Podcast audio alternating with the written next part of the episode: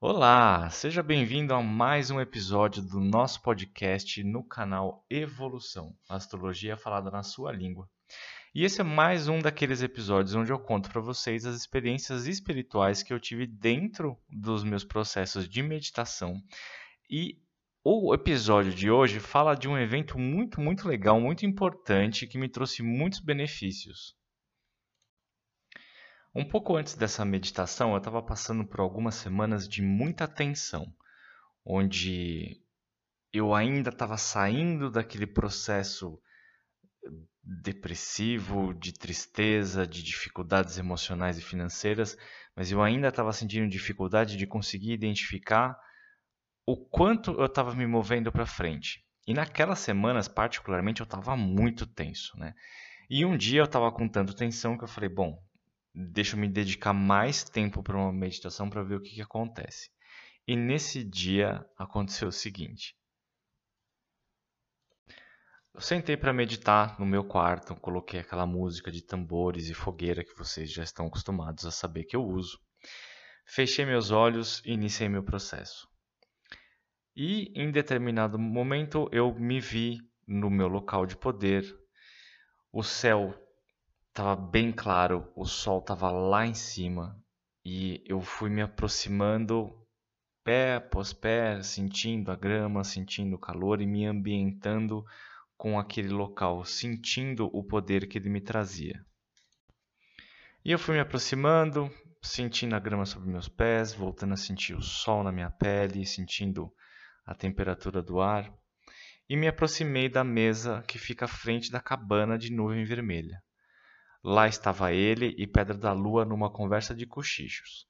Não por serem segredos que estavam sendo ditos naquele momento, mas é porque os dois estavam muito à vontade. Ao lado da mesa, a grande fogueira estava acesa e Névoa, para variar, estava dormindo debaixo do tronco da árvore de um galho só.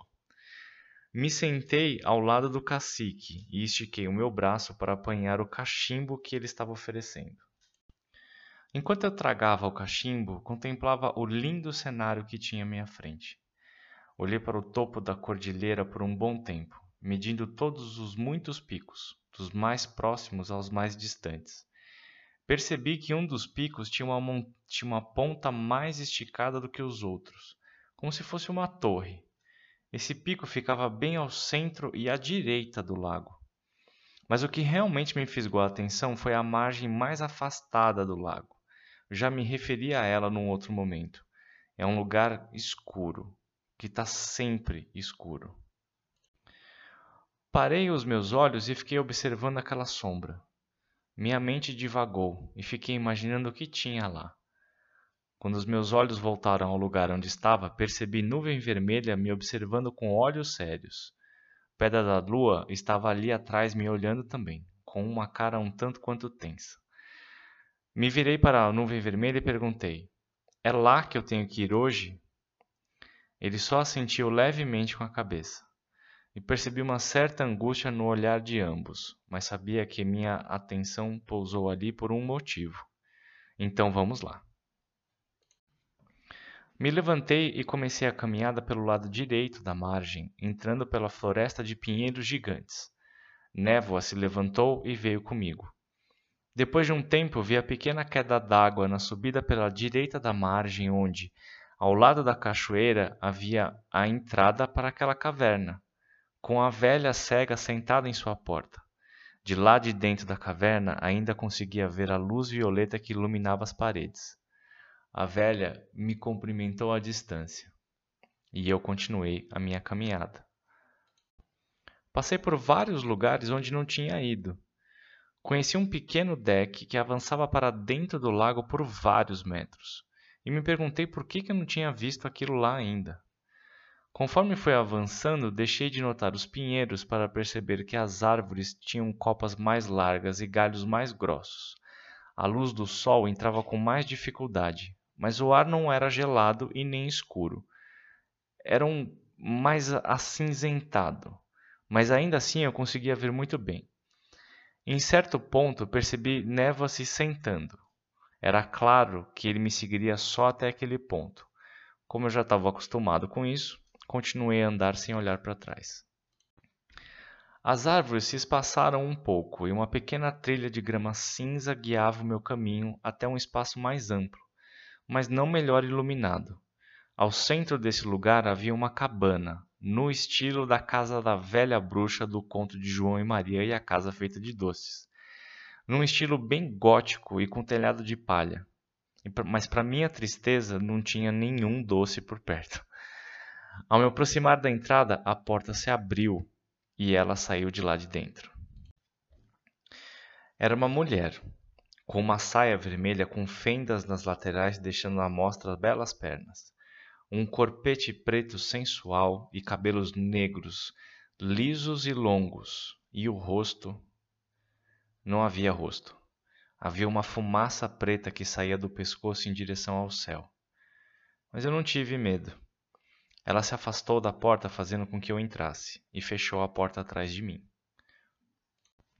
O ambiente interno era muito aconchegante. Nem frio, nem quente. Havia móveis de madeira rústicos, uma lareira com um caldeirão pendurado ao fogo, e uma mesa ao lado com muitas ervas, plantas e recipientes das mais diversas formas. Tinha uma ave morta também, mas eu não sei dizer que tipo que era. Ela mostrou uma cadeira de madeira junto a uma outra mesa muito grande do lado mais afastado da casa. Eu me sentei e ela se sentou à minha frente. Eu iniciei a conversa já sabendo que precisava dar o primeiro passo, e logo fui falando. Eu me sinto muito cansado, frustrado, irritado. Não importa o que eu faça, parece que nada anda para frente. À medida que eu ia conversando com ela e ia contando essas coisas, eu sentia que a minha energia estava sendo sugada em direção a ela. Era algo irresistível e eu tentava me manter concentrado mas não era um sugar de drenar a minha energia, era uma atração. Era um é como se ela me puxasse em direção a ela. Ela me respondeu: As coisas não andam para frente ou é você que não percebe que elas estão andando? Você ainda está apegado à pequena muda que morreu e não consegue levantar a cabeça e olhar para a floresta que te cerca alimentação é da sua mente e não é mais do momento. Eu senti um pouco de vergonha de ter começado uma conversa reclamando. E antes que eu pudesse falar algo, ela emendou. E eu não tenho tempo para lamentações e autopiedade. Se você for fazer isso, pode se retirar e voltar daqui a alguns séculos. Eu olhei para baixo e não respondi nada. E ela continuou em seguida. Muitos dos feitos da vida são conquistados com os pequenos grãos de areia que vocês teimam em não reconhecer. Pare de pensar no grande como se fosse algo a ser atingido.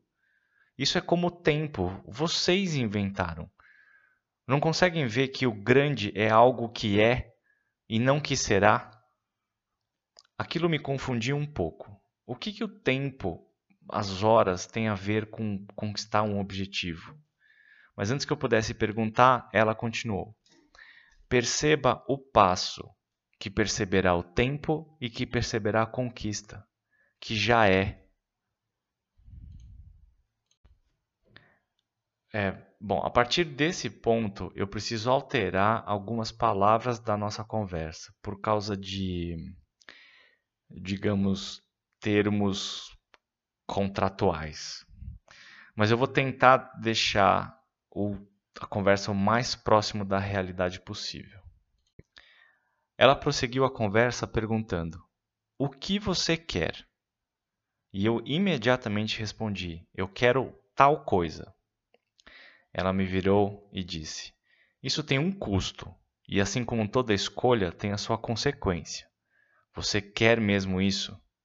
Eu respondi que sim. Ela disse: Podemos fazer isso acontecer, mas para ter tal coisa é preciso que você deixe esta coisa aqui. Eu olhei assustado, pois não achava que aquilo poderia ser usado como uma moeda de troca. Ela falou: Essa negociação tem seu preço e você não pode alterar ele. Refleti por alguns segundos, porque eu estava tenso.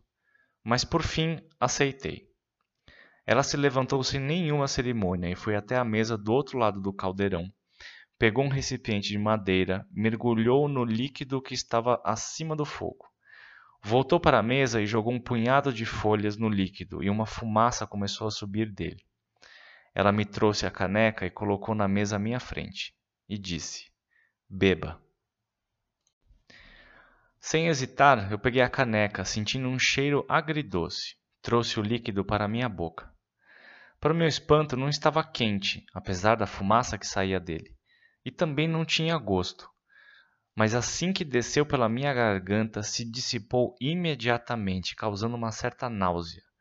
Senti o líquido se espalhando por todo o meu corpo, pelas minhas veias, pelas minhas artérias, os meus ossos, meu sistema nervoso.